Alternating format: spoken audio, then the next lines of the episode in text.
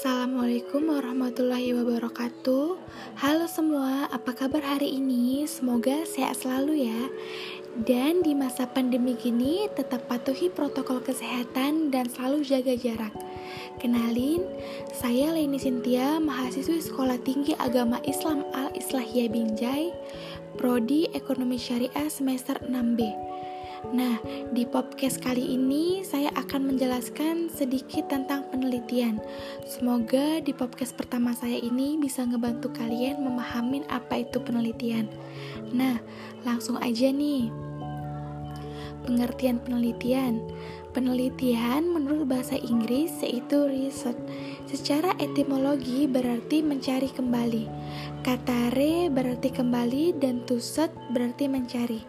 Penelitian pada dasarnya merupakan suatu upaya mencari dan bukan sekedar mengamati dengan teliti terhadap suatu objek yang mudah terpegang di tangan.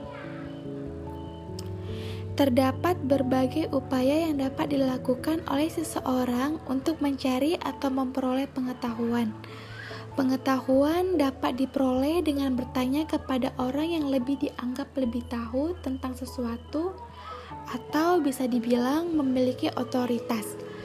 Bisa pula diperoleh dengan coba-coba melalui akal sehat, intuisi, dan prasangka. Cara-cara tersebut tidak melalui penalaran sehingga disebut sebagai cara atau metode non-ilmiah. Sementara pengetahuan yang diperoleh secara ilmiah adalah melalui cara-cara atau metode ilmiah Secara terminologi, beberapa ahli memberikan definisi yang beragam.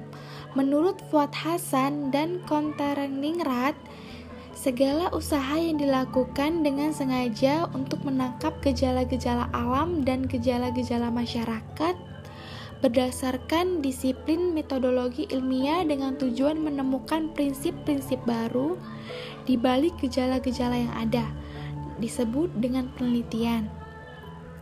Menurut Bruce Whittakman mengatakan bahwa penelitian adalah upaya sistematis untuk mencari jawaban dari serangkaian pertanyaan. Dan menurut Helvetius menegaskan pula bahwa penelitian yaitu suatu kegiatan studi yang dilakukan dengan hati-hati dan sungguh-sungguh serta berencana atas dasar masalah yang ada untuk mencari jalan penyelesaian masalah yang dimaksud. Dengan demikian, ditetapkan tiga persyaratan penting bagi suatu kegiatan penelitian. Yang pertama, sistematis, artinya dilaksanakan menurut pola tertentu, dari yang paling sederhana sampai yang kompleks, hingga tercapai tujuan secara efektif dan efisien. Yang kedua, berencana artinya dilaksanakan dengan adanya unsur kesengajaan dan sebelumnya telah dipikirkan langkah-langkah pelaksanaannya. Dan yang terakhir, mengikuti konsep ilmiah. Artinya, sejak awal hingga akhir kegiatan penelitian mengikuti cara-cara yang telah ditentukan, yakni prinsip-prinsip yang digunakan untuk memperoleh ilmu pengetahuan. Nah, adapun metode ilmiah. Metode menurut Sen adalah suatu prosedur atau cara mengetahui sesuatu yang mempunyai langkah-langkah sistematis. Metode ilmiah berarti prosedur dalam mendapatkan pengetahuan yang disebut ilmu. Tidak semua pengetahuan dapat disebut ilmu, sebab ilmu merupakan pengetahuan yang cara mendapatkannya harus memenuhi syarat-syarat tertentu. Syarat-syarat tersebut tercantum dalam metode ilmiah. Pada dasarnya, metode ilmiah adalah cara atau metode menjawab sesuatu masalah yang dihadapi manusia. Karena masalah yang dihadapi adalah nyata, maka ilmu mencarinya jawabannya pada dunia nyata pula. Entienne menyatakan bahwa ilmu dimulai dengan fakta dan diakhiri dengan fakta. Apa pun juga teori yang menjabatani antara keduanya, teori yang dimaksud di sini adalah penjelasan mengenai gejala yang terdapat dalam dunia fisik tersebut. Teori merupakan suatu abstraksi intelektual di mana pendekatan secara rasional digabungkan dengan pengalaman empiris.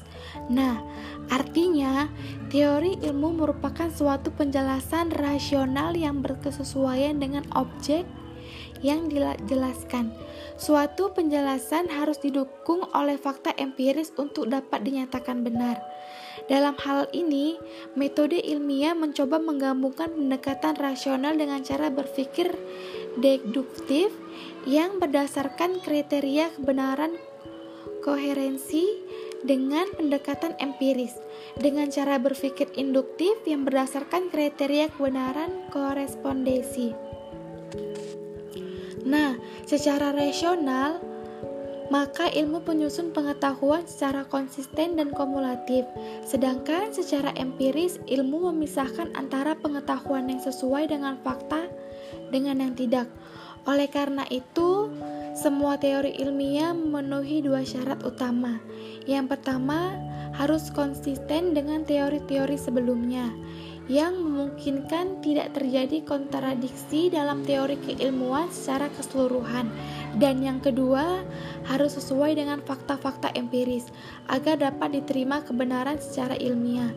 Karena kebenaran pengetahuan secara rasional belum teruji secara empiris, maka penjelasan baru pada taraf sementara yang disebut hipotesis. Hipotesis yang disusun secara deduktif merupakan dugaan atau jawaban sementara terhadap permasalahan yang sedang dihadapi. Proses selanjutnya adalah pengujian empiris yang disebut dengan verifikasi. Alur berpikir yang tercakup dalam metode ilmiah berinter membuktikan proses logiko-hipoletiko verifikasi yang terdiri dari langkah-langkah dalam kegiatan ilmiah. Sebagaimana digambarkan dalam permasalahan yang pertama perumusan masalah yang merupakan pernyataan mengenai objek empirik yang jelas batasnya serta dapat diidentifikasikan faktor-faktor yang terkait di dalamnya. Yang kedua, penyusunan kerangka berpikir dalam pengajuan hipotesis berupa argumen yang menjelaskan hubungan yang mungkin terdapat antara berbagai faktor yang saling mengait yang membentuk konstelasi permasalahan. Yang ketiga, perumusan hipotesis merupakan jawaban sementara atau dugaan jawaban pertanyaan yang materinya merupakan kesimpulan dari kerangka berpikir yang dikembangkan. Yang keempat, pengujian hipotesis merupakan pengumpulan fakta-fakta yang relevan dengan hipotesis untuk memperlihatkan apakah terdapat fakta-fakta pendukung hipotesis tersebut atau tidak.